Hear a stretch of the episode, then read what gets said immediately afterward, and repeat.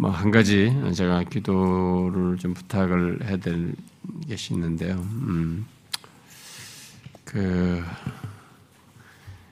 음, 뭐 저나 여러분이나 우리 공동체 안에서는 어, 뭐 하나님께서 우리를 어떻게 사용하실지 몰라도 어, 그래도 우리를 어, 현재 조국교회 형편과 어, 다음 세대를 위해서라도 어, 뭔가 일하시기를 바라면서 또 저에게도 그런 주신 감동도 있고 또 그것을 우리가 교회를 통해서 우리 교회에서 같이 나누면서 성, 참된 교회를 추구하는 그런 교회들을 좀 세워지도록 돕고 또 그런 목회자들을 돕는 이런 일을 우리가 지금 수년째 벌써 지나서 해오고 있는데, 음, 사실 우리의 영적인 현실 속에서 이게 참된 교회를 추구하는 이 일이 그렇게 쉬운 것만은 아니라고 봐요.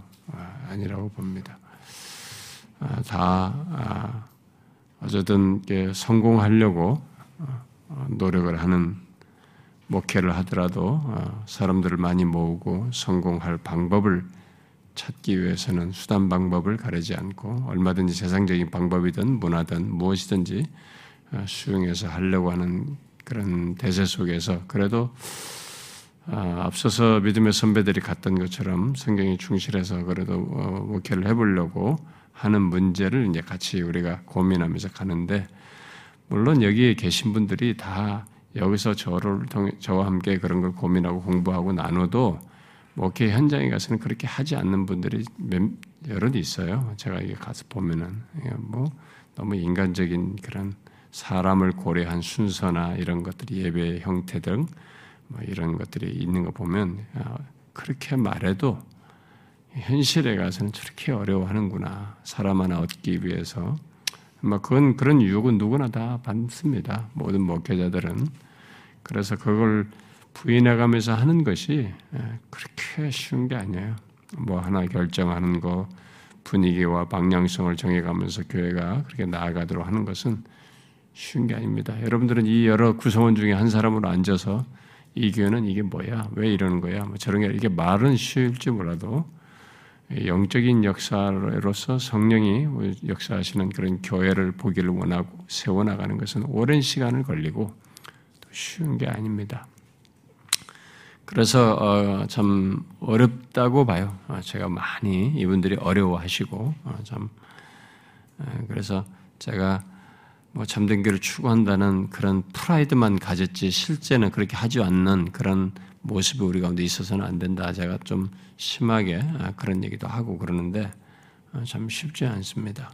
음, 다음 세대는 더 어렵지 않겠나 싶을 정도예요. 그래도 우리가 아, 하나님의 일하심을 알고 믿기 때문에 우리가 포기할 수 없고 저는 다음 세대를 위해서라도 그런 종들이 나와야 되고 또 세상적인 기준으로는 성공을 하지 못하더라도 단몇 사람을 두고 목회를 하더라도 참되게 목회하는 그런 교회들이 세워지는 것에 우리는 도구로 아, 쓰임 받기를 원하고 아, 그래서 계속 해야 된다고 생각이 듭니다. 아, 그런데 이제, 음, 지금 이렇게 쭉 지나다 보니까, 이제 사실은 우리들이 뭐, 어, 뭐, 1년에 한 7번 정도 만나거든요. 다 전국에 흩어져 있다 보니까, 정기적인 모임은 세 달에 한 번씩 책 공부 나누고, 그때 또 난, 저 얘기하고, 주제 발표 수련회 하고, 또 뭐, 컨퍼런스 하고, 부부 수련회 하고, 이게 뭐 7번 정도 하는데도, 아, 사실 이게 자꾸 하다 보니까 이분들이 뭔가 이렇게 이것을 통해서는 뭔가 이렇게 너무 이렇게 채워지지 않는다는 거죠. 음, 뭔가 이게 좀 너무 또 책을 하다 책과 끼고 하다 보니까 약간 지식적인 면도 있지 않나 그러고 좀 실제 그런 목회를 참되게 하는 문제를 좀 어, 같이 교감하면서 좀 도움을 받고 싶어 하고 그런 교제를 하기를 원하셔서 제가 그런 얘기를 1년 전부터 무시했어요. 왜냐면 저 자신도 안 되고 시간도 없고 근데 이제 어, 그런 요구가 우리 안에서도 있고 또 외부에서도 어, 그런 요구가 있어서 제가 기도를 좀 했습니다. 사실은 오래전부터 음, 하다 우리 우리 이제 안수집사 부부들이나 권사님들 모였을 때는 한번 얘기했나요? 한번 얘기했는데 아, 제가 해야 될 것 같더라고요. 그래서 제가 매주는 안 되겠고 제가 대신 격주로 하겠다고 그랬습니다. 격주로 음, 그래서 일기부터 이렇게 하겠다. 그러면 우리 잠교추 목사님부터 먼저 일기로 하고 그 다음에 외부에 원하시는 분들을 담임 목회하신 분들을 이렇게 10명이면 10명 이렇게 모아서 그들에게 6개월이면 6개월, 1년이면 1년씩 일기 이렇게 한 기씩 해서 어, 제가 이렇게 격주로 뭐 월요일, 목요일, 화요일, 화요일 하루씩 이렇게 해서 계속 그런 것을 같이 하는 뭐 이런데 하기로 했습니다. 제가 하겠다고 했습니다. 그래서 뭐 조만간 이제 시작이 될 것 같습니다. 먼저 우리 삼교축 교회 목회자들로부터 시작해가지고 근데 저한테는 사실 쉬운 게 아닙니다. 아, 그 격주에 한 번씩 매일 뭐 우리 교회도 목회할 것도 있고 뭐 할 것도 있고 저도 뭐 개인적으로 공부할 것도 있고 이랬는데 그들에게 격주를 한 주씩 하루씩 하려 한다는 게 쉬운 게 아닌데 그래도 그렇게 목회를 하도록 하는 것이 자기들에게 도움이 되고 또 그러기를 원하고 또 그렇게 하는 것이 도움이 된다고 하면은 또 한국 교회 또 다음에 또 이분들뿐만 아니라 그 다음 기수기다 해가지고 이렇게 해서 그들은 또 이렇게 1년 단위로 배출하는 것은 또 필요하다고 봐 유익이 된다니 어, 그래서 실제로 너무 유익이 됐다고 말하기도 하고 그런 사람도 있어서 어, 그러려고 합니다. 음, 얼마 동안 하나님이 그래도 건강을 주실 때 해야 되겠다는 생각이 들어서 제가 1년 이상 거절하다가 이제 마침내 기도 후에 하겠다고 얘기했습니다. 어, 저는 뭐 제가 여러분들을 섬기고 교회를 섬기면서도 뭐 시간이 전때도 어, 쉽지 않지만은 거기에 참여하면서 이런 걸 하려고 하는데 제 마음에는 아, 그게 있습니다. 뭐 여러분들은 얼마나 공감해 주실지 모르지만 저는 다음 세대까지 우리 조국교회를 바라봅니다. 우리 교회 개척하기 전에도 저는 영국 유학 중에도 호주에서 목회할 때도 이상스럽게 저는 조국교회를 많이 생각하게 됐고 내가 원치 않는데도 그런 마음을 하나님이 주셨고 어, 그런데 어, 뭐 무슨 막 수천 명 수만 명 모이는 것이 나는 그, 그 런 것은 아니라고 봐요. 어, 그런 씨앗을 하나님께서 이게 그래도 어, 씨 뿌리다가 어, 지금은 별거 아닌 것 같지만 나중에는 하나님께서 그것을 통해서 거두실 일도 있으시다고 보고 어, 여력이 될때 뭐 하려고 합니다. 그래서 저는 여러분들이 뭐 기계적으로가 아니라 조금 한번 우리 교회만 생각하지 말고 여러분 개인의 은혜 받는 것만 생각하지 말고 좀 확장해서 다음 세대, 뭐 여러분 자식 세대까지 한번 생각해 보세요. 뭐 아직 피부적으로 와닿지 않는지 몰라도 우리 영적으로 이렇게 기울어져 가고 이미 색채가 바뀌었습니다. 영적인 색채, 영적인 성향 이런 것들이 확 바뀌어 있습니다. 이런 것들이 과연 어떻게 다음 세대는 어떤 식으로 드러날 것인가? 분명히 많이 외형은 있지만 그 안에 배교자들이 뒤섞여 있는 그런 현실이 있지 않을까 싶은데 그런 가운데서 참유교회가 세워지도록 그런 종들이 계속 세워 나오도록 하는데 우리가 쓰여지기를 구하고 또 그런 역사를 위해서도 여러분들이 좀 끊임없이 기도를 해주시면 어, 좋겠습니다. 음, 자, 뭐 우리 교회가 할 수 있는 것이고 또 제가 할 수 있는 것이라면 기꺼이 조금이라도 음, 어, 그렇게 쓰임 받기를 원합니다. 자, 아, 이제 로마서로 돌아가서요. 음, 그걸 좀 기대해 주시라고 부탁하는 겁니다. 음. 근데 아, 이 로마서로 들어가서 오늘 우리 본문 17, 어, 18절을 어, 보려고 하는데요. 어, 제가 볼 때 여러분을 볼 때 느끼는 게 뭐냐면요. 여러분들이 3장에서 5장 3장 21절부터 5장이 넘칠 때까지는 되게 좋아해요. 얼굴도 밝고. 근데 6장 들어서부터 여러분들의 얼굴이 약간 이렇게 안 밝아요. 그러니까 우리가 아주 신앙생활을 아주 자기중심적으로 한다는 표시예요, 그게. 우리들이. 그러니까 그래서 이게 싹군 목자들이 먹히는 거예요. 사람들이 좋아하는 걸 자꾸 하는 거죠. 응? 이들이 좋아할 얘기만 자꾸 하는 거예요. 그러니까 여기는 하나님이 우리를 위해서 하신 것은 막 너무 좋다 이거야. 근데 혜택만 받으려고 그래. 여기서 이제 우리에게 거기에서 답으로서 있는 거잖아요. 우리 쪽에 반응이 있잖아요. 이 문제에 대해서 얘기를 연결해서 이렇게 쭉 하는데 이런 부분은 무겁다고 생각하는 거예요. 이게 가짜지, 가짜. 예. 요한일서에서 말했잖아요. 주의 계명은 무거운 게 아닙니다. 주님을 아는 사람은 그 말씀을 하신 주님을 알고 그분과 사랑하는 사람은 무겁다고 생각 안 해요.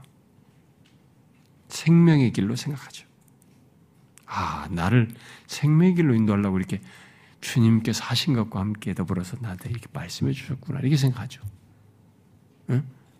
그래가지고 5장까지 할 때는 막 기억도 잘 나고 막 나눌 것도 많고 막 은혜가 넘친다고 하는데 여기서부터 나눌 것이 없는 것처럼 어디서 그런 버릇을 배웠나 이제 지금까지 어떻게 신앙생활을 좀 우리 교회 와서 신앙생활하면서 아직도 그러면은 도대체 그 속에는 뭐가 들어가 있는 것입니까? 응? 사단의 유혹과 그런 것에는 본능이 육체의 소욕과 탁 매치가 돼가지고 움직이는 겁니까? 신앙생활 잘못하는 거예요, 여러분. 어. 여러분들은 이 말씀이 주옥 같은 말씀으로 여겨져야 되고 앞에 3장 21절부터 5장 말씀 못지않게 연결해서 아멘 아멘 하면서 받아야 되는 것입니다. 여기서 할 때 정신 멍 때리면서 이런 것은 아, 좀 힘들다. 나는 이거 받아들이기 어렵다. 이렇게 하면은 미안하지만 가짜 같은 심정이에요. 그 사람은. 어? 앞에 3장 21절부터 5장 21절까지 내용, 아니고도 여기 그리스도와 연합하였다고 하는 이런 연합한 조건이 이 복된 것을 이 사람은 사실상 잘 알지 못하는 사람이에요. 응? 머리 지식으로 갖고 있는 사람이지 실제 소유를 안 갖고 있기 때문에 그런 태도를 취하는 겁니다. 그럴 리가 없어요. 그래서 여러분 정확히 해보세요. 왜 이게 무겁습니까? 왜 여기서 나눌 게 없습니까? 왜 이것은 여러분들에게 감동이 안 됩니까? 아, 정말 이상한 거 아니에요? 예수를 그렇게 믿으면 안 돼요, 여러분. 여러분들이 그런 태도를 취하면 여러분들이 쫓아갈 사람은 여러분 비유를 맞추는 설교자하고 목회자예요. 싹군을 좋아하게 되는 거죠. 그래서 싹군들이 득세하는 겁니다. 다 좋아하니까 축복 좋아하고 뭐 체험하는 거 좋아하고 뭐 좋아하니까 저들의 기호를 다 채워주냐. 저도 한번 쓰러져 볼까요, 여러분이? 임파테이션 한번 해볼까요? 벅벅벅 해볼까요, 한번? 좋아할 얘기만 해볼까요? 제가 지난번 얘기했잖아요. 제가 가만히 목회자들을 들어보면은 그냥 사람 듣기 좋아할 말 해주고 싶어서 안다라는 거예요. 이 본문 텍스트가 있는데 이걸 이용해서 그들이 좋아하는 얘기 해주고 싶어서 안다라는 설교 문장과 구조와 내용을 가지고 있어요. 그건 속임수예요. 하나님 앞에 정직하지 않은 것입니다. 제발 여러분은 그러지 마세요. 여기서 그렇게 배우고 양육받으면서도 어, 그런 성향을 태도를 자꾸 드러내면서 이런 얘기 할 때는 릴렉스 뭐좀 이렇게 처지고 어? 여기는 은혜 받은 게 없는 것처럼 반응하고 동일한 성령에 따라 말씀을 듣고 인도받는 게 아닙니다. 어, 저는 여러분들에게 그런 모습이 있어서 좀 안타까워 보여요. 저는 이 말씀들이요, 너무 주옥 같아요. 너무 귀합니다. 우린 7장에 가면 좀 더해요. 여기 6장보다 좀 더 심합니다. 여기는 좀 더 헷갈리고, 죄, 뭐 이런 거 막, 막, 우리 안에 이제 싸움 이런 얘기 하는데, 그런데 다 하나님의 귀, 한 메시지로 연결시키기 위한 내용입니다. 그걸 잊지 말고 여러분들이 모든 말씀에 귀를 기울여 다 아멘으로 받아야 됩니다. 제가 얘기했죠? 에발산 그리심산에서 이렇게 하면 복을 받을 것이다 라고 해도 아멘 해야 되지만 너희들이 이렇게 불순종하면 저주를 받을 것이다 할 때도 아멘 해야 되는 거예요. 양쪽 여섯 집바씩 나눠가지고 다 아멘하게 만든 거예요. 두 개 다. 두 종류의 다 아멘해. 왜? 하나님이 이 둘을 다 말해서 우리를 지키고 싶은 겁니다. 우리를 살리시고 싶은 거죠. 그 하나님의 의도가 있기 때문에 저주를 얘기해도 아멘 해야 되는 거예요. 듣기 좋은 얘기만 축복만 들려고 만드는 거죠.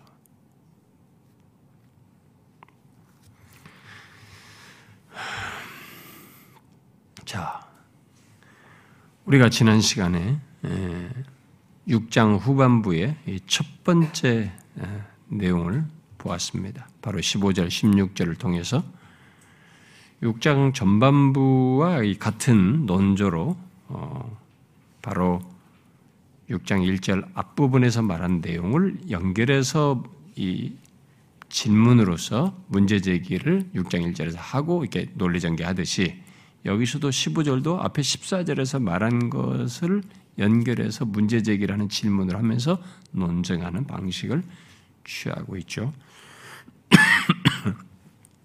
아, 그래서 그 앞에 6장 14절에 음, 너희가 법 아래 있지 않냐고 은 아래 있다는 것을 가지고 제기되는 문제를 어, 얘기하면서 어, 하고 있습니다. 그래서 그 제기한 질문은 아, 우리가 법 아래 있지 않고 은혜 아래 있으니 죄를 지으리오라는 질문이었죠. 아, 이것은 앞에 1절로 표현하면 죄에 거하겠느냐라는 질문이었습니다. 그에 대해서 6장 전반부와 똑같이 그럴 수 없느니라 라고 강한 부정을 하면서 예, 앞에 16절에서 제일 먼저 말한 것은 뭐였어요? 자신을 내어주어 누구에게 순종하는가를 통해서 자신의 주인이 누구인지를 드러낸다라는 것이었습니다. 아, 그래서 더 이상 법 아래 있지, 있지 않고 은혜 안에 있는 아, 그리스도인은 결국 자신의 주인이 더 이상 죄가 될 수가 없다. 더 이상 죄의 종이 아니다. 그래서 그렇게 죄에 거할 수가 없고 오히려 아, 예, 순종의 종으로 의에 이른다라고 하는 내용을 살폈습니다. 아, 그래서 그 사람이 자신을 내어주는 대, 상을 보면 그의 주인이 누구인지를 알 수 있다라는 얘기를 한 것을 우리가 잘 유념해야 됩니다. 아, 자신이 내어주는 대상이 누구냐? 예, 그것이 바로 자기의 주인이다. 달리 말하면 결국 그 사람의 행동 또는 삶을 보면 그의 주인이 누구인지를 알 수 있다라는 거죠. 어, 직업이 정치인이든 뭐 법률가든 뭐 교육가든 또 학생이든 어린이든 상관없습니다. 그 사람의 행동과 삶을 보면 그의 주인이 누구인가요? 겉으로는 법률가이고 머리 가지고 뭐 설사 뭐 대통령이고 뭐 국회의원이라 할지라도 그런 정치인이라도 뭐 겉으로는 괜찮아 보인다 할지라도 그 사람의 삶과 행동을 보면 그의 주인이 누구인지 직업만 그런 것이지 실제 주인은 둘 중에 한 주인을 섬기며 순종하는데 그런 모습으로 보이는 거죠. 요즘 우리 이번에도 투표를 했습니다만 이 정치인들 보면 어, 사람들에게 자꾸 이렇게 겉으로 난 것만 보는 거죠. 예. 이 포스트 모던 시대다 보니까 도덕성 같은 것도 하나 신경 안 써요. 이 사람이 도덕적으로 문제가 있다 뭐 이렇게 뭐 해도 그런 거 하나도 신경 안 씁니다. 그냥 뭐 내가 좋아하는 기호든 뭐가 무슨 뭐 자기가 좋아하는 당이든 뭐 어쨌든 뭐 이런 거 그냥 우리한테 뭐 이렇게 뭐 대중주의적으로 말해요. 포퓰러리즘으로 이렇게 뭔가 해주겠다는 약속만 믿고 그러니까 완전히 우리 시대가 도덕적 기준이 없습니다. 그러니까 오직 나의 기호밖에 없는 거죠. 자율적 자아밖에 없는 이 포스트 모던 시대에 참 비극입니다. 도덕적으로 문제가 있으면 이 사람의 이 사람이 나중에 판단과 결정도 그런 식으로 나올 거거든요. 겉으로는 정치이고 나라를 위한다, 뭐 어디 시를 위한다 하지만 그런 게 분명히 다 묻어 나올 텐데 그런 거 신경을 안 쓰는 거죠. 그러니까 이게 참 세상이 갈수록 더 복잡해지는. 근데 사실 자기들이 다 똑같은 사람이기 때문에 그 사람들과 그 사람과 똑같으니까 그런 것은 중요시 여기지 않는 것입니다. 그래서 결국은 사람들이 정치인이든 뭐든 간에 껍데기는 그냥 직업적인 것이고 모든 사람은 두 주인 중에 하나를 섬기는 거죠. 응? 죄를 섬기든지 순종의 대상이신 주님을 섬기든지 의를 의의 종이 되든지 둘 중에 하나인 것이죠. 그의 행동과 삶이 말해주는 것입니다. 자, 그것이 이제 우리가 앞에서 말한 16절 말씀이었어요. 자, 그러면 그렇게 자신을 어, 누군가에게 내주는 것을 통해서 그의 종, 노예임을 드러낸다는 이 원리를 앞에서 말을 하면서 죄종과 순종의 종으로 둘로 나누어서 말을 했는데 그 내용을 이제 직접 이 편지를 받는 이 16절에서 말한 이 내용을 편지를 받는 로마의 성도들에게 적용하는 얘기를 이제 오늘 본문에서 하고 있습니다. 결국 예수 믿는 우리들에게 이 16절에서 말한 내용을 적용해서 말을 하는 거죠. 자, 어, 로준수 목사 같은 사람은 이렇게 적용해서 말하는 여기 17절을 두고 물론 18절도 포함되겠습니다만 가장 중요하고 중추와 같은 구절이라 구절이라고 이렇게 말을 했어요. 그 이유는 이 구절이 그리스도인 된다는 것이 정확히 무엇을 말하는지 무엇을 의미하는지를 알려주는 신약 성경이 가장 분명한 정의 가운데 하나를 내포하고 있다는 거예요. 그리스도인 된다는 게 정확히 뭔지를 이 구절이 이 구절에서 말해주고 있다는 거죠. 아, 여러분은 이 구절을 통해서 어, 그리스도인이라는 게뭐 어떤 사람인지 그리스도인 된다는 게 무엇인지를 볼 수 보게 됩니까? 어, 이 구절을 보니까 존 스토트 같은 사람은 여기 17절과 18절은 회심을 설명하는 내용이라고 하면서 회심은 하나의 종로릇에서 다른 종로릇으로 바뀌는 것을 포함한다. 바로 그런 내용이 본문에 담겨 있다. 이렇게 설명을 해요. 자, 그러므로 여러분과 제가 정령 그리스도인이라고 아, 그리스도인이라면 또 회심하였다면은 오늘 본문은 어, 우리에게 분명히 해당되는 것이고 우리에게 있는 것이어야 되죠.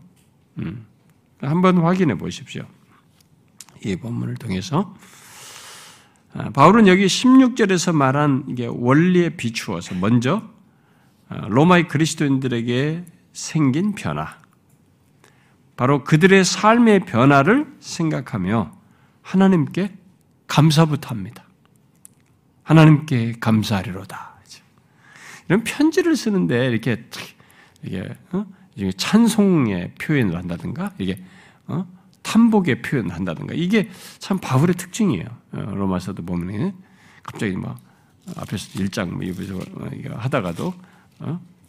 하나님은 이러신 분이시다 말. 뭐 앞에도 11장 가운데서 뭐 하나님은 이러시면 뭐 하나님이 영광은 영광에 돌아갈지어다 뭐 이렇게 막 한다든가 편지를 쓰고 있는데 자기 감동을 감추지 않고 그대로 막 기술하는 이런 것을 보게 됩니다. 그러니까 그냥 억지로 쓰는 편지가 아니에요. 성령이 감동되어서 자신의 그 감동을 그대로 드러내는 것을 보게 됩니다. 그래서 이렇게 하나님의 백성들에게 주시는 성령에 의한 감동의 이 솔직한 표현과 기술을 우리가 이 바울의 서신에서 보면서 아, 확실히 이 사람 안에서 지금 움직이는 모든 것이 인간적인 그런 감정이 아니라 성령에 의한 것이구나라는 것을 엿볼 수가 있습니다.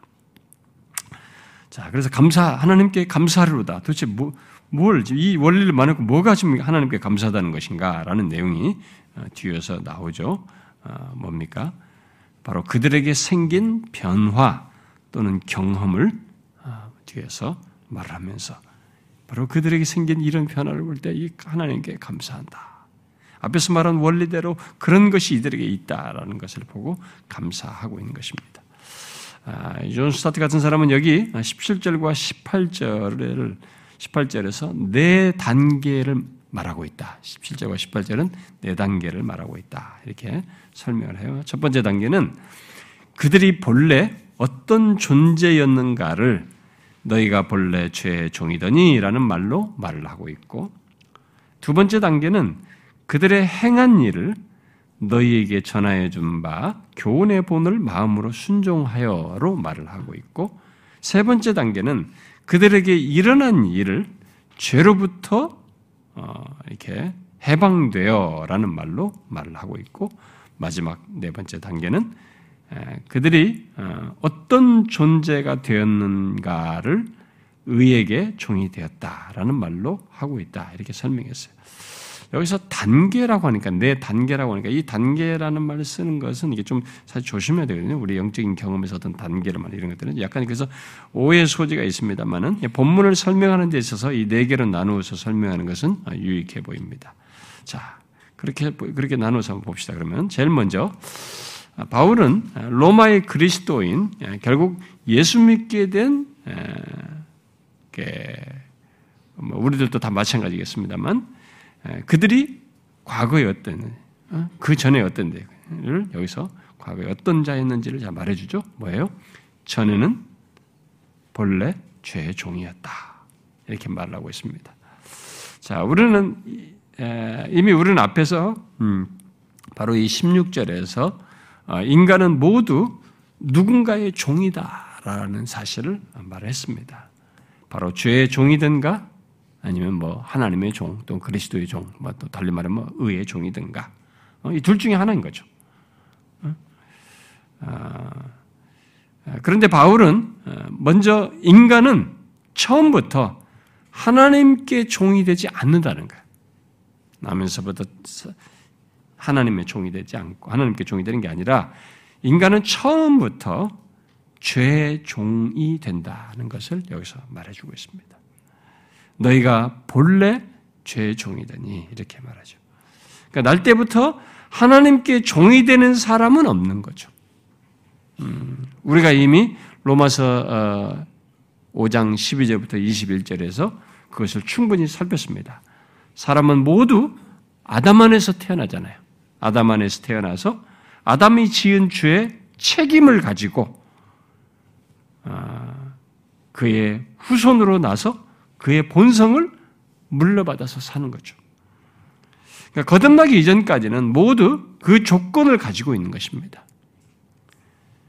그야말로 죄의 노예로서 죄에게 자신을 내어 주며 사는 거죠.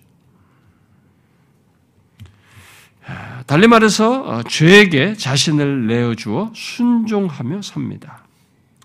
어, 여러분은 자신이 과거에 그러했다는 것을 알고 있습니까? 자신이 그런 존재였다는 것을 알고 있습니까? 기억하시나요? 그리고 자기 가족이든 자녀든 친구든 주변에 아직 거듭나지 않은 사람들이 어, 지금 그러하고 있는 것을 보십니까? 죄의 노예인 것을. 인간은 모두 본질상 죄의 노예로 태어납니다.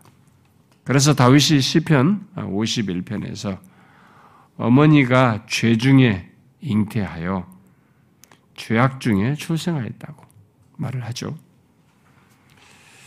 그런데 많은 사람들은 마치 자신들이 자유의지를 가지고 죄에 대하여 의지를 발휘하는 것처럼 생각을 해요.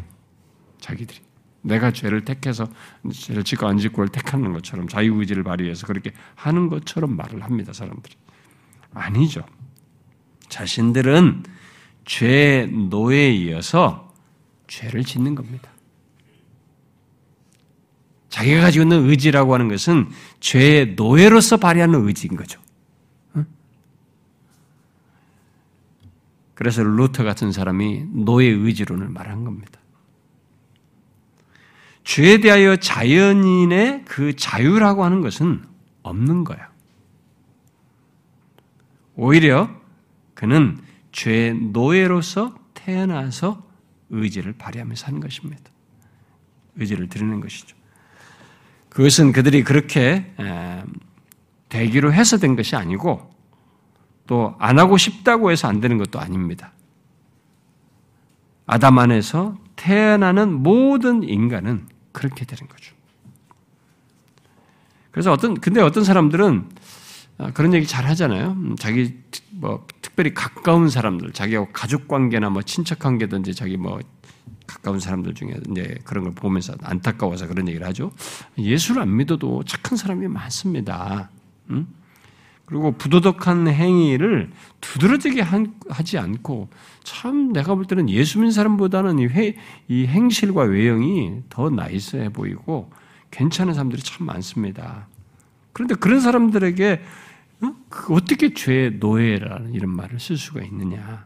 응? 그리고 뭐 노예 의지 같은 의지라는 뭐 이런 얘기를 어떻게 그들에게 적용할 수 있느냐라고 반문하는 사람들이 있습니다.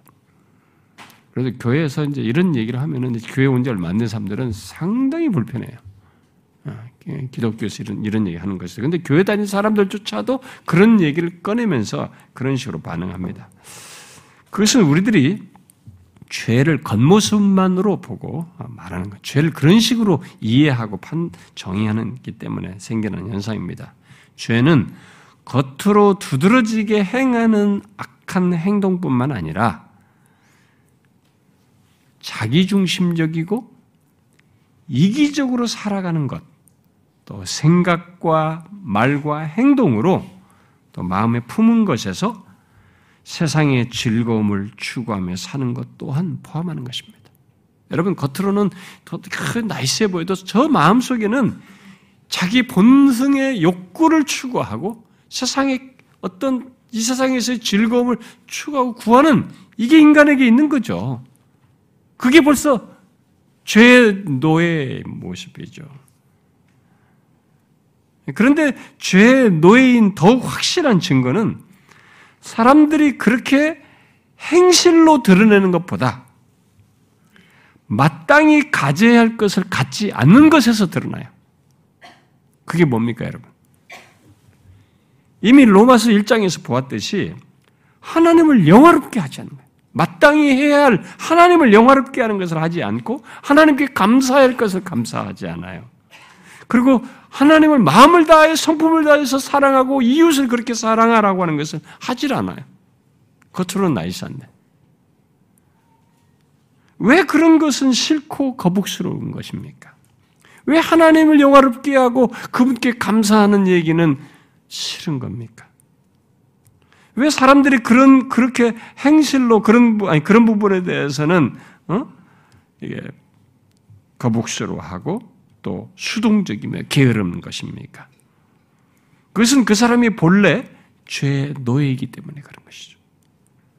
겉으로는 아주 나이스하고 젠틀해 보이고 또 선해 보이고 도덕적으로 괜찮아 보여도 그들이 하지 않는 것을 통해서 죄의 노예인 것을 그대로 드러낸 것이죠.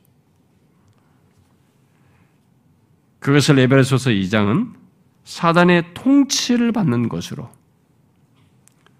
바로 사단의 노예로 얘기를 하는 것이죠.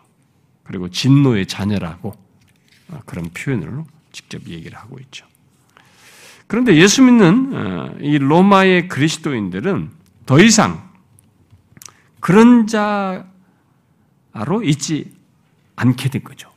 과거는 그랬었는데, 바로 그런 자였는데, 이제는 더 이상 그런 자로 있지 않다는 것을 말하는 것입니다. 전혀 다른 사람이 되었다는 말을 하고 있습니다. 분명한 것은 이런 사실을 통해서 여기서 지금 밝히는 바는 그리스도인은 단순히 교회 나오는 자 정도가 아니라는 거죠. 가시적으로 이렇게 교회 다니는 신앙적인 종교 활동을 하는 그런 교회를 왔다 갔다 하는 사람 정도가 아니라는 거죠. 여기서 말하듯이 엄청난 무엇이 있는 거죠. 엄청난 변화가 그 사람에게 있는 것이에요. 그러니까 외면의 그런 정도가 아니라 더 그것을 그것으로 드러나는 것 정도이고 그 설명을 할 때 부가적인 것이고 그렇게 하게 만드는 더 큰 엄청난 변화가 변화를 가진 사람이라는 것을 이 본문은 지금 시사하는 거죠. 어, 그런 변화를 성경은 예, 바울이 특별히 자주 잘 말하죠. 너희가 전에는 하면서 전에는 이랬다고 하면서 그러나 이제는 하면서 이제는 이렇게 전과 이제 사이에 그 대조를 통해서 많이 얘기를 하죠.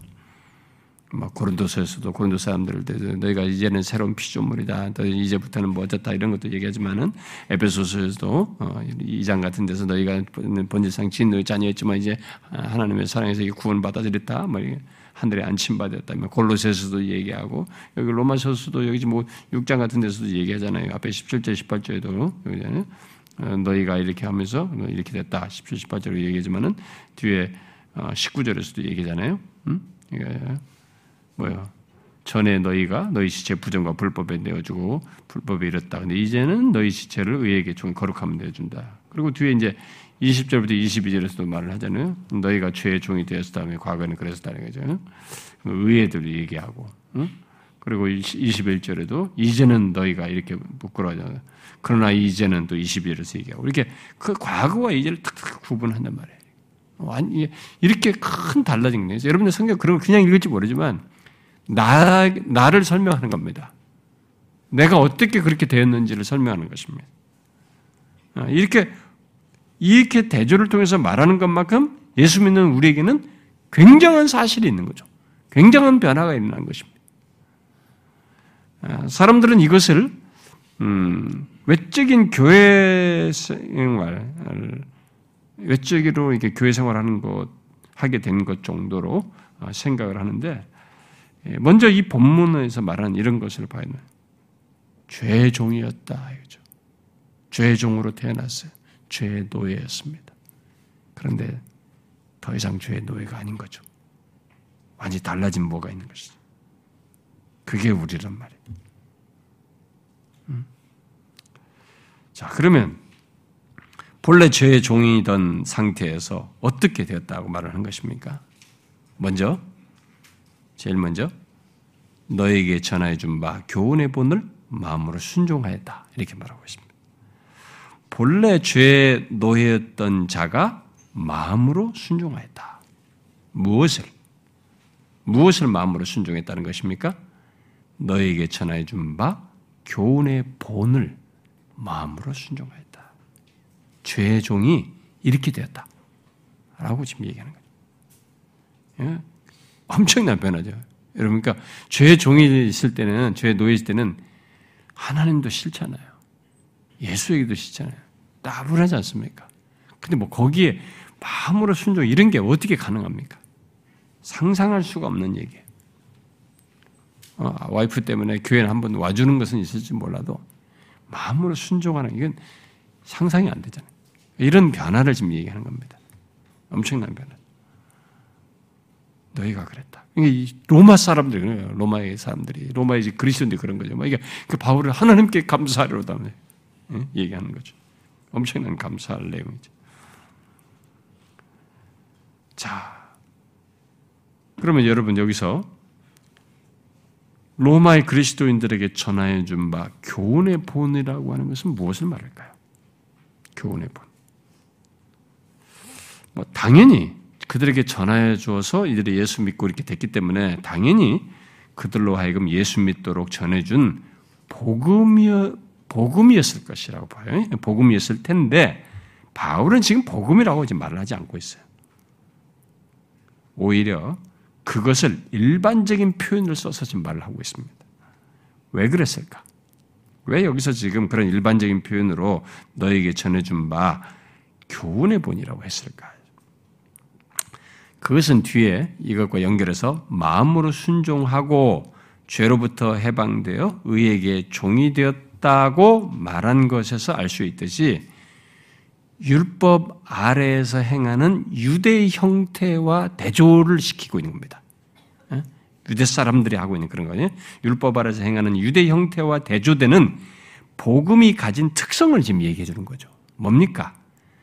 바로 기독교의 교훈 형태, 유대 형태와 다른 기독교의 교훈 형태를 강조하기 위해서 이런 표현을 쓴 겁니다. 지금 순종과 연결해서 강조하려고. 바울은 디모데후서 1장 13절에서도 자신이 디모데에게 전한 것을 내게 들은 바 바른 말이라고 이렇게 말을 했어요. 내게 들은 바 바른 말이라고. 아, 그러므로 이 본문의 교훈의 본은 음, 스토트 말대로 기본적으로 사도적인 교훈 체계로서 초보적인 복음 교리와 초보적인 개인 윤리를 모두 포함하는 것이라고 할 수 있습니다. 아, 그것을 바울은 이 로마 사람들에게 이 내용에 해당하는 것을 앞에 편지를 쓸 때 1장 이하에서부터 쭉 아, 설명했습니다. 이런 복음의 교리와 아, 복음에 따른 윤리를 여기 로마서에서 앞부분에서 쭉 지금까지 전개해 왔어요. 어? 그들에게 전하여 준 바 교훈의 본이 무엇인지 뭐예요? 앞에 1장에서부터 말했던 게 뭡니까? 그들에게 전해준 교훈의 본은 앞에 여러분들이 봤잖아요. 1장에서부터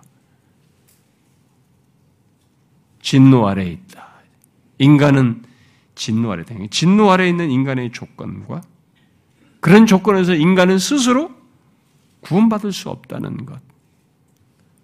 가장 기초적인 거죠. 그래서 하나님이 그런 조건의 인간을 구원하시기 위해서 예수 그리스도를 화목제물로 세우셨다는 것. 바로 그 예수 그리스도를 믿는 자마다 의롭담을 얻는다는 것. 그리고 그렇게 된 그리스도인은 바로 의롭담을 얻은 자로서 은혜 아래에서 산다는 것. 가장 기본적인 거죠. 그런 복음이죠. 그렇게 순종으로 나아갈 수밖에 없는 이런 가장 기본적인 진리들. 이게 전하해 준바 아, 교훈에 해당한다고 할 수 있겠죠. 아, 그런데 여기서 우리가 또 주목할 내용은 바울이 그런 교훈의 본을 그들에게 전하여 준 바라고 표현을 하고 있다는 것입니다. 우리는 바울이 여기서 전하다 또는 뭐 맡기다 뭐 여러 가지 뭐 내어주다 뭐 양도하다 여러 가지 그런 뜻이 있는데 여기 지금 전하에 준, 준, 준 바라고 말한 이 단어가 이 단어를 여기서 수동태로 말하고 있는 것을 우리가 놓치지 말아야 됩니다. 전하여 준 바 이렇게 된 어, 전하여 진 전하여 진 맡겨진 뭐 이렇게 된 거죠. 왜 교훈의 본을 그들에게 그들이 듣고 반응했다 이렇게 말을 하지 않고 우리가 보잖아요 하나님의 말씀 전해진 복음 뭐 이렇게 우리 들려진 뭐 이게 어쨌든 이런 얘기를 할 때는 어? 교훈의 본을 내가 듣고 거기에 반응했다. 너희들이 그렇게 반응했다. 이런 식으로 말을 하지 않고 전하여 준 바라고 수동태를 써서 그들에게 전해지고 맡겨진 것으로 말을 했을까? 그것은 뒤에 마음으로 순종하는 것을 설명해 주는 어, 하나의 표현입니다. 이것은요. 곧 이 수동태를 써서 수동형을 통해서 로마의 그리스도인들이 그리스도를 주로 섬기거나 자신에게 주신 교훈을 순종하는 것을 자기들이 선택한 것이 아니라는 것을 강조해 주는 거죠. 자신들이 자신들에게 주신 이 교훈에 순종하는 것이 자신들의 선택한 것이 아니라는 거죠. 그러니까 결국 마음으로 순종하는 것은 교훈을 우리에게 전해진 바 되었기 때문에 가능하게 된 것이다. 음? 바로 예, 내가 결정권자인 것처럼 말하지 않고 있는 거예요. 지금 여기서 그러니까 이 결정권, 이 여기에 그러니까 이런 얘기를 할때 관해 거기 반응에 대해서 이게 순종으로 나아가게 된이 과정에서 결정권자가 내가 아니라고 하는 것을 수동용으로 설명하는 거죠. 예, 그런데 이와 관련해서 많은 사람들이 흔히 생각하는 것은 또 당시 유대주의자들도 가졌던 생각은 뭐냐면 어떤 가르침이 예, 어떤 가르침에 자기가 결정권자인 것처럼 생각하는 거죠. 어떤 가르침에. 자꾸 그렇게 생각하는 거죠. 그러나 바울은 그리스도인은 아니다. 그리스도인은 거꾸로이다. 곧 그들 자신이 복음 또는 하나님의 말씀에 의해 창조되고 하나님의 말씀에 종속된다는 것을 말해주는 것입니다. 이게 그리스도인이다. 그리스도인은 복음으로 하나님의 말씀으로 창조되고 오히려 그 말씀에 종속되어 순종하는 자이다. 그걸 얘기하고 싶은 거죠. 로마의 그리스도인들은 또 예수 믿게 된 우리들은 모두 하나님께서 우리에게 전하여 준 바를 따라 새롭게 되고 움직이게 된 사람들인 것이죠. 바로 그것을 여기 전해 준 바, 교훈의 본 로 그것을 마음으로 순종한 것으로 이렇게 말을 하고 있습니다.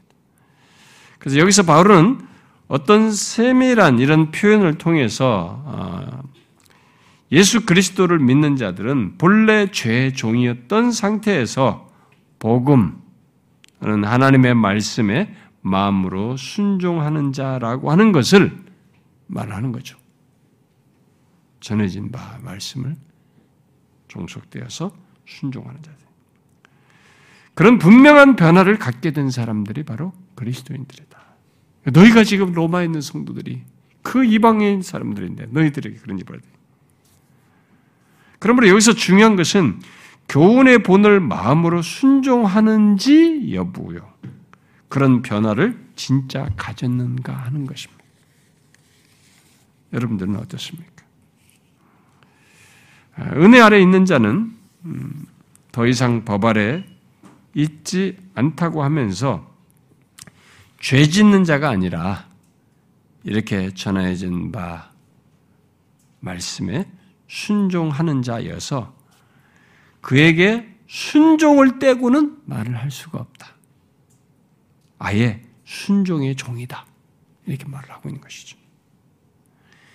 여기 순종을 마음으로 한다라고 한 것은 이 순종이 순종해야 돼 라는 지식만을 가졌다는 것도 아니고 순종하고 싶어 라고 하는 감정적인 이런 어? 동료만 있는 것도 아니고 또 근거도 없이 어떤 행동을 한 걸 가지고 내가 나름대로 이런 뭐 종교적이라고 하는 하나님을 믿는 신앙적인 행위라고 하는 어떤 내가 생각하는 어떤 근거도 없는 어떤 행동을 한 것 가지고 순종을 했다고 말한 것이 아니라 전인격적이죠.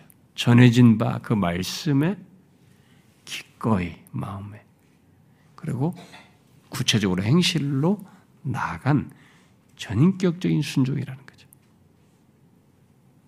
그래서 뭐 회심이라는 말로 손스타트처럼 본문을 설명, 회심을 설명하는 내용으로 얼마든지 설명할 수 있는 거죠. 그런 순종을 가진 자가 바로 그리스도인이고 은혜 안에 있는 자라는 것입니다.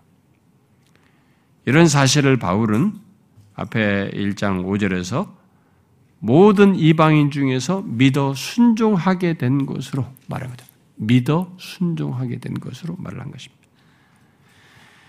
예수 그리스도를 믿어 의롭 게 되었다고 하면서 어, 이걸 우리가 잘 생각해야 됩니다. 예수 믿어 의롭게 됐다고 하면서 또 더 이상 법 아래 있지 않고 은 아래 있다고 하면서 순종이 없다면 그것은 사실 그가 의롭담을 받은 자가 아니라는 것을 말해주는 것이죠. 기독교 역사 속에서 의롭담을 받은 것이 너무 기독교의 놀라운 소식이거든요. 정말 다른 데서는 이런 어디 다른 종교에서 들을 수 없는 얘기. 그런 내용을 여기 바울이 여기서 얘기합니다. 그러니까 이것이 막 기독교 역사 속에서 기독교가 세워지고 망한다고 할 정도로 그렇게 중요시 여겼고 그래서 그렇게 중요시 여긴 것을 루터 같은 사람 종교학자에 의해서 특별히 부각을 시켰고 막 결정적으로 중세에 반발해서 그걸 강조를 하다 보니까 그 종교적 전통 속에서 이 개신교 사람들 중에 이 의롭다를 받은 걸 너무 강조하면서 여기에만 여기 다 여기 다 있다. 우리의 마지막 운명까지 다 의롭다고 다 있다라고 하는 이런 사실을 강조하면서 이것과 함께 마땅히 있어야 하는 성화를 이렇게 분리시키면서 경히 여기는 그런 사람들이 우리가 하이퍼 칼빈니스트들이 뭐 극단적인 칼빈주의자들 막 이런 사람들을 예시해 가지고 그런 사람들이 역사 속에 있었어요. 그리고 지금도 이 구원을 그런 식으로 이것을 그렇게 의롭다함 받은 그렇게 이해하면서 실제적인 행실에서는 이 성화를 분리시키는 자신 안에서의 성화의 삶을 결국 자기에게 의롭다함 받은 거고 분리시키는 그런 실제적인 hyper Calvinist 같은 모습을 오늘날의 예배당 안에서 이런 걸 잘 배우는 사람들 중에서 있어요. 역사적으로는 그런 그룹들이 막 sect처럼 있기도 했지만 실질적인 그런 모습을 취하는 사람들이 있습니다. 그리고 그렇게 그런 식으로 교리를 배워서 신앙생활하는 음, 하면서 자기가 굉장히 이 의롭다움을 받은 자 신자로서 확신과 담대함을 가지고 참 마치 누리는 것처럼 신앙생활 구원을 잘 누리는 것처럼 하는 사람들이 있지만은 있어 왔지만은 그것은 아, 기독교 신앙이 아니에요. 마치 구원을 잘 누리는 것 같지만 예, 거짓된 신앙입니다. 바울은 죄의 종이었던 상태에서 예수 그리스도를 믿어 변화된 모습을 여기 6장 16, 17절에서 순종으로 설명합니다. 이미 6장에서 충분히 봤죠? 순종으로 설명. 여러분 이 부분에 대해서 자신을 잘 보셔야 됩니다. 여기서 어, 이 순종으로 설명한 것을 우리가 구원의 어떤 교를 말하면 성화로 있는 것인데 의롭다를 얻는 것과 성화가 분리되지 않는다는 것을 여기서 그대로 연결해서 얘기하는 거예요 지금. 아, 바로 그것이 그리스도인이고 그것이 바로 회심한 자라는 거죠. 그것이 그리스도와 연합한 자이고 은혜 안에 있는 자라는 것입니다. 아, 그런데 바울은 그런 변화를 계속되는 18절에서 영역의 변화로 분명하게 말을 하고 있죠. 죄로부터 해방되어 의에게 종되었느니라 이렇게 말하고 있습니다. 무슨 말입니까? 음, 어, 떤그 변화를 지금 얘기하고 있습니까? 바로 이게 순종의 삶이라고 하는 것이 16절 하반절과 연결해서 말을 하면은 죄와 사망의 옛 영역에서 의와 생명의 새 영역으로 옮겨짐으로써 요구되고 가능하게 되는 것이라는 거죠. 순종의 삶이. 순종의 삶은 바로 그렇게 죄와 사망의 영역에서 이 의와 생명의 영역으로 옮겨짐으로써 요구되고 또 가능하게 된 것이. 이 자기가 하고 싶다고 그래서 죄의 종인 상태에서 나 순종하고 싶어라고 하면서 할 수 있는 게 아니에요. 해봤자요 그 사람은 여기서 조금 하다 버텨 떨어져 나간다. 여러분 교회 좀 다녔다가 떠난 사람이 한둘이에요? 아 나는 그렇게 예수 못 믿고 간 사람이 한둘입니까? 안 되는 것이죠. 순종의 삶은 이런 영역의 변화 속에서 요구되고 가능하게 되는 것입니다. 우리가 이미 6장 전반부에서도 보았다시피 바울은 음, 죄에서 해방되기를 힘쓰라 라는 명령어로 말을 하거나 권면을 하질 않았습니다. 진술했죠. 직설법으로 말한 거죠. 있는 사실로서 얘기한 겁니다. 죄로부터 해방되었다라고 서술하고 있는 것입니다. 있는 사실이에요. 우리에게 실제 사실인 거죠. 내가 그렇게 하려고 노력해서 되는 문제가 아니에요, 이건. 죄의 노예에서 우리가 그렇게 된 것이에요. 그렇게 된 것입니다. 그래서 우리는 이 말씀을, 그러니까 어떤 사람들 또 이것도 오해를 하고 잘못 적용하는 사람들이 기독교 역사 속에 있어 왔는데, 어, 죄로부터 해방됐다라는 말을 오해하면 안, 안 됩니다. 아, 이미 6장 전반부에서도 설명했지만 죄로부터 죄에서 해방됐다는 것을 어, 마치 죄에서 어, 완전하게 자유하게 됐다고 생각하면 안 됩니다. 그런 말로 이해하면 안 됩니다. 아니죠. 우리 안에는 내지 않은 죄가 있는 거죠. 내지 않은 죄가 여전히 남아 있는 것입니다. 앞에 6장 전반부에서 어, 옛사람은 죽어서 영원히 옛사람과는 관계를 끊었지만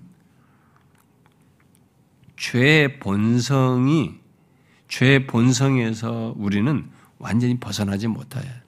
이 내지 않은 죄의 죄성이 우리 안에 있기 때문에 꿈틀대고 있어서 아, 거기서 우리는 벗어나지 못하고 있습니다. 예, 영화롭게 되기 전까지는 그런 거죠.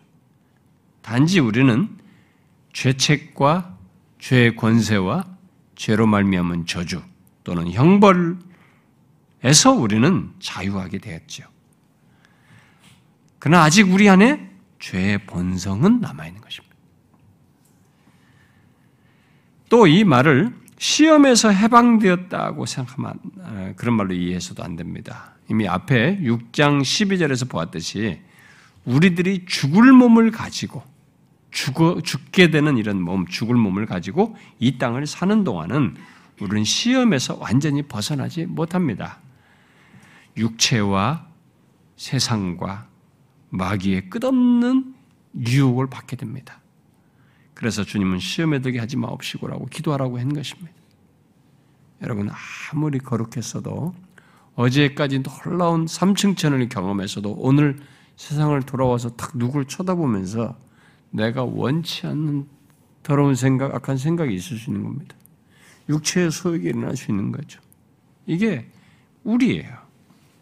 그러니까 여기 이 말을 이렇게 오해하면 안 되는 것입니다. 그래서 여기 죄로부터 해방되었다는 것은 그런 식으로 적용하면서 나는 더 이상 죄와 상관없어. 이게 죄와 상관없다고 하는 그, 완전 성화론자들이나 이런 사람들이 이러면서 이런 구절을 인용하는데 그런 게 아니에요. 아, 이또 우리에게 죄에서 해방되라고 요구하는 것도 아닙니다. 그래서 어떤 사람들은 이것을 죄 해방돼 죄에서 해방되기 위해서 어떤 특별한 체험, 더 높은 체험, 또 영적인 경지, 예? 그것을 가져야 된다고 하면서 그걸 추구하고 구하는 사람들이 있었어요 과거 역사 속에. 예? 지금도 그런 식의 생각하는 사람이 있을 수도 있어요. 왜냐하면 오순절 계통이나 의사체험 주자들은 그런 논지를 많이 펴거든요. 예, 믿음의 자기들의 선배들이 그런 자료들을 많이 남겨내기 때문에 그, 그런 책 읽고 그대로 영향을 받고 있거든요. 아니에요. 음. 이것은 이제 우리들은 더 이상 죄의 노예가 아닌 다른 존재가 되었다. 죄 노예에서 해방된 다른 존재가 되었다라는 것을 말하는 것입니다. 아까 말한 것처럼 죄책과 어? 죄의 권세와 죄로 말미암은 저주에서 해방되어서 이제 새로운 지위와 삶의 영역에 있게 되었다라는 것을 말합니다. 그것이 무엇인지는 곧바로 이어서 말하죠. 뭐예요? 의에게 종이 되었다라는 말로 말하고 있습니다. 이제는 새로운 주인의 노예가 되었다 이렇게 말하고 있는 거죠. 뭐예요? 바로 의의 노예인 것입니다. 물론 예, 노예의 여기서 똑같은 노예를 쓰고 있는 종 종인데 다 노예예요. 똑같은 단어를 쓰는데 똑같은 노예를 쓰고 있기 때문에 노예가 가지고 있는 본질적인 특성은 양쪽 다 있습니다. 노예가 가진 본질 특성이 뭡니까? 주인에게 자신을 내어 주어 순종하는 것이에요. 그건 양쪽 다 똑같아요, 지금. 그런데 죄의 노예와 이 그 의의 노예 사이에서의 그런 노예적인 특성 안에서 중심은 달라요. 죄의 노예일 때의 죄는 그 지배가 죄의 지배가 부정적이고 파괴적이에요. 그리고 폭군의 성격을 갖고 있습니다. 그러나 의의 노예는 그렇지 않습니다. 우리가 로마서 1장 1절에서 바울이 자신을 그리스도 예수의 예수 그리스도의 노예로 거긴 종이라고 했죠. 예수 그리스도의 종의 노예로 똑같은 단어예요. 라고 말을 한 것에서 보듯이 그리고 그가 예수 그리스도의 노예라고 했는데 노예라고 노예로서 살았던 삶에서 우리가 알 수 있듯이 그리스도의 아니 의의 노예는 강압적이거나 폭군 방식이 아니에요. 뭐예요? 바울에게서 보듯이 인격적인 관계 속에서 인격적인 반응인 거죠. 자발적이고 기껍고 능동적으로 내어드리는 노예. 그런 순종이 끌려가는 순종이 아니라고 너무 다르죠. 바로 의에게 여기서는 의에게로 말합니다. 여기 의는 앞에 16절에서와 같이 순종을 말하는 문맥 속에서 의로워진 상태에서 갖는 의의 의를 말하고 있기 때문에 앞에 16절에 말했듯이 의의 생활, 응? 뭐, 어, 또는 뭐 의의 원리도 설명할 수 있는데요. 앞에서 순종의 종과 연결해서 말하는 의입니다. 그래서 로이존스 목사는 여기 의는 하나님께서 사람에게 준 원래의 의를 의미한다라고 말하면서 가장 고도의 도덕적인 의미에 있어서의 옳음, 옳다는 거죠. 옳음을 의미한다고 덧붙입니다. 그러면서 19절에서 의를 거룩으로 연결해서 말한 것을 상기시켜요. 19절에 그 보면은 뭐예요? 19절 아, 하반절에 보니까 이제는 너희 지체를 의에게 종으로 내주어 거룩함에 이르러야 돼. 예? 의를 거룩함과 연결시키고 있죠. 그래서 결국 가장 고도의 도덕적인 의미에서의 오름 또는 19절 표현으로 말해서 거룩으로 표현될 수 있는 거룩과 연결된 그것을 여기서 강조하는 의라고 할 수 있는 거죠. 그래서 죄로부터 해방된 우리는 이제 그런 의를 의의 종이 되네요. 의의 노예가 된 것이죠. 이전에 우리는 죄의 폭군 아래 있었고 죄의 통치와 지배 아래서 죄 자신을 내어주는 순종을 하면서 살았지만 이제는 의의 지배와 통치와 권세와 그것의 영향 아래 있다는 것입니다. 그것은 우리들이 예수 믿자마자 예, 정확하게 말하면 거듭나자마자 갖는 것이 이것은 갖는 것입니다. 곧바로 죄의 노예에서 해방돼서 의의 노예가 되는 거죠. 거듭나자마자. 그래서 로저스 목사 말대로 그 사이에는 중간지대가 없는 것입니다. 사람은 죄의 노예이거나 의의 노예이거나 둘 중에 하나인 거죠. 바울은 고린도전서 1장에서 30절이죠. 예수 믿는 우리에 대해서 너희는 하나님께로부터 나서 그리스도 예수 안에 있고 예수는 하나님께로부터 나와서 우리에게 의로움과 거룩함이 되셨다라고 말했습니다. 우리에게 즉시 의가 결부되어서 의의 노예로서 사는 것이 있게 된다는 거죠. 의의 노예가 되었다는 것을 구체적 의의 노예가 되었다는 것이 구체적으로 무엇인지 알고 싶습니까? 그러면은 자신을 그리스도의 노예, 결국은 의의 여기 여기 표현으로 말하면 의의 노예, 노예 라고 말을 하면서 살았던 바울의 삶을 보면 알아요. 좋은 샘플이죠. 의를 기꺼이 자발적으로 심지어 간절히 원하면서 나타내는 그런 삶을 사는 그렇게 순종하며 사는 바울을 통해서 알 수가 있습니다. 이것을 교리적으로 설명하면 의의 노예가 되었다는 것은 그 사람 안에 이제 의의 원리가 놓여져서 의의 원리를 따라서 움직이며 사는 것을 말한다고 할 수 있습니다.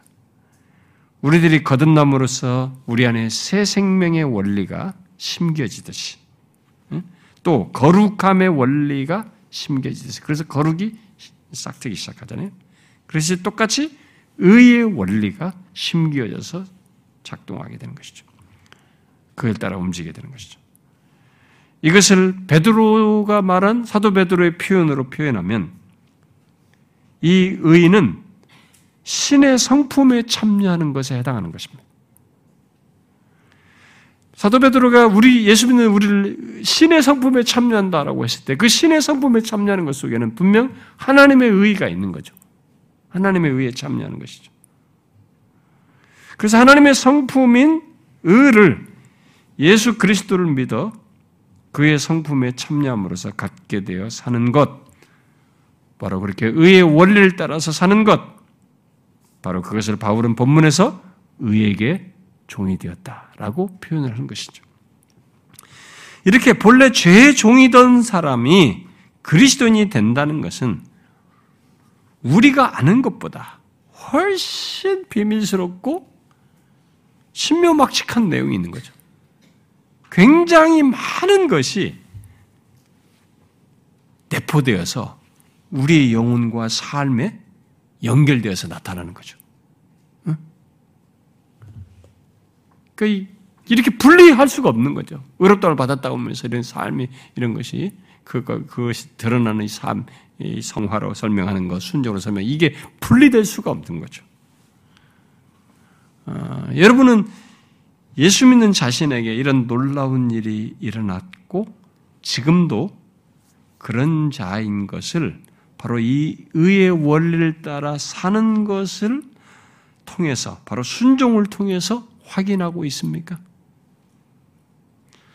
자신 안에 의의 원리가 작동하여서 은혜 안에서 순종의 종으로서 살고 있느냐는 거예요. 이에 대해서 저는 로이존스 목사가 본문을 강의하면서 한 내용을 아, 마지막으로 일부를 인용하고 마무리하도록 하겠습니다. 뭐 좀 적용적으로 좀 도움이 될 좋은 문구는 어, 가능한 한 제가 이거 병행해서 다 읽어보거든요. 그 사람 소개해주면 다 읽어보는데 어, 좋은 표현들 어떤 것들은 너무 장황하고 우리에게는 좀 안 맞는 내용도 있으면 영국 성편에서 말한 것도 있는데 어떤 정들이 있어서 그런 것들은 뭐 조금이라도 있으면 제가 그때 그때마다 좀 인용해 드리고 싶어요. 이렇게 얘기했습니다. 하나님께서는 우리 속에 생명의 씨앗을 넣으시는데 그것은 의의 씨앗이다. 우리에게 생명의 씨앗을 처음에 넣으시는데 그게 바로 의의 씨앗이다는 거예요. 그것이 우리 속에서 일하고 있으며 성령께서 그 일을 하고 계십니다. 그러므로 우리가 영광 중에 계신 하나님 앞에서 점없고 흠없게 되기까지 그 과정은 계속되어 나갈 것입니다. 성령께서는 여러 가지 방식으로서 이 일을 행하십니다. 어느 의미에서 그리스도인이 된다는 것은 무서운 일입니다. 우리가 그리스도인이 되는 순간 우리가 무엇을 행할까에 대해서 매우 주의해야 합니다. 만일 여러분이 예수 그리스도의 복음을 복종하지 않는다면 징계와 벌을 기대할 수밖에 없습니다. 또 어려움에 처한 자신을 발견할 것입니다. 우리는 자신을 노예로부터 구해낼 수 없습니다. 우리는 자신을 의의 노예로 삼을 수가 없습니다. 이것은 우리에게 행해지는 것이요. 이것은 우리에게 일어나는 것입니다. 우리가 아담 안에 있으며 아담의 원죄 때문에 우리는 모두 죄에 대하여 노예가 된 것입니다. 우리는 죄의 노예가 될 것을 선택하지 않았습니다. 죄의 노예로 태어났었습니다. 같은 방식으로 사람은 의에게 노예가 되기를 결정하지 못합니다. 그것은 그에게 행해진 것입니다. 그렇습니다, 여러분. 여러분은 자신에게 자신이 죄의 노예에서 그리스도의 노예가 되고 의의 노예가 된 것을 알고 있습니까? 그리고 이것이 바울처럼 기쁜 사실입니까? 이건 엄청난 일이에요. 죄 노예로 있는 조건에서 보면 나에게 일어날 수 없는 일이 벌어진 것입니다. 어마어마한 일이 벌어진 거죠.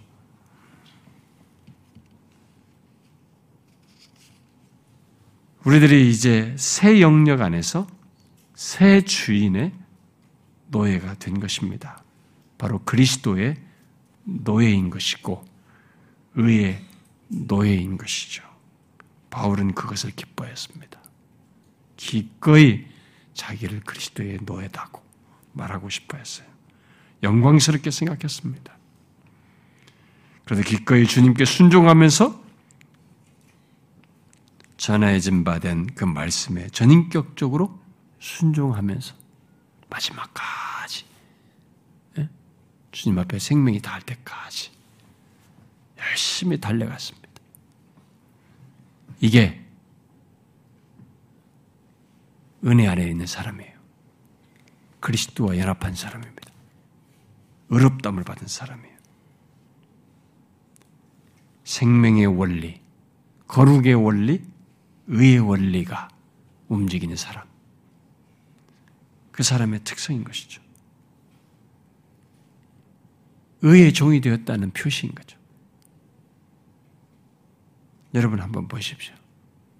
여러분들이 지금까지 로마서 3장 21절부터 5장 끝절까지 또 그리스도와 연합에 대한 내용을 듣고 내가 그리스도로 말미암아 구원 얻은 것이 감사하다라는 이 반응이 바울처럼 내가 그리스도의 노예인 것이 감사하다라고 말할 정도로 이렇게 연결되어 있는지 한번 보세요. 내가 순종의 종이요 의의 종이 된 것이 오히려 복되다라고 말하는지 한번 보시란 말이에요. 그래서 실제로 그러하는지 잘 보세요. 죄의 노예와 의의 노예 사이는 자신을 내어드려서 순종하는 그 특성은 똑같지만 중심은 다릅니다. 우리는 자발적이에요. 인격적입니다. 그렇게 하고 싶어요. 나를 구원하신 주님께 자신의 생명을 내주신 그분이 나의 새 주인 된 것이 오히려 복된 줄 알아 기꺼이 그러고 싶은 것입니다. 여러분 그렇게 하고 있습니까? 기도합시다.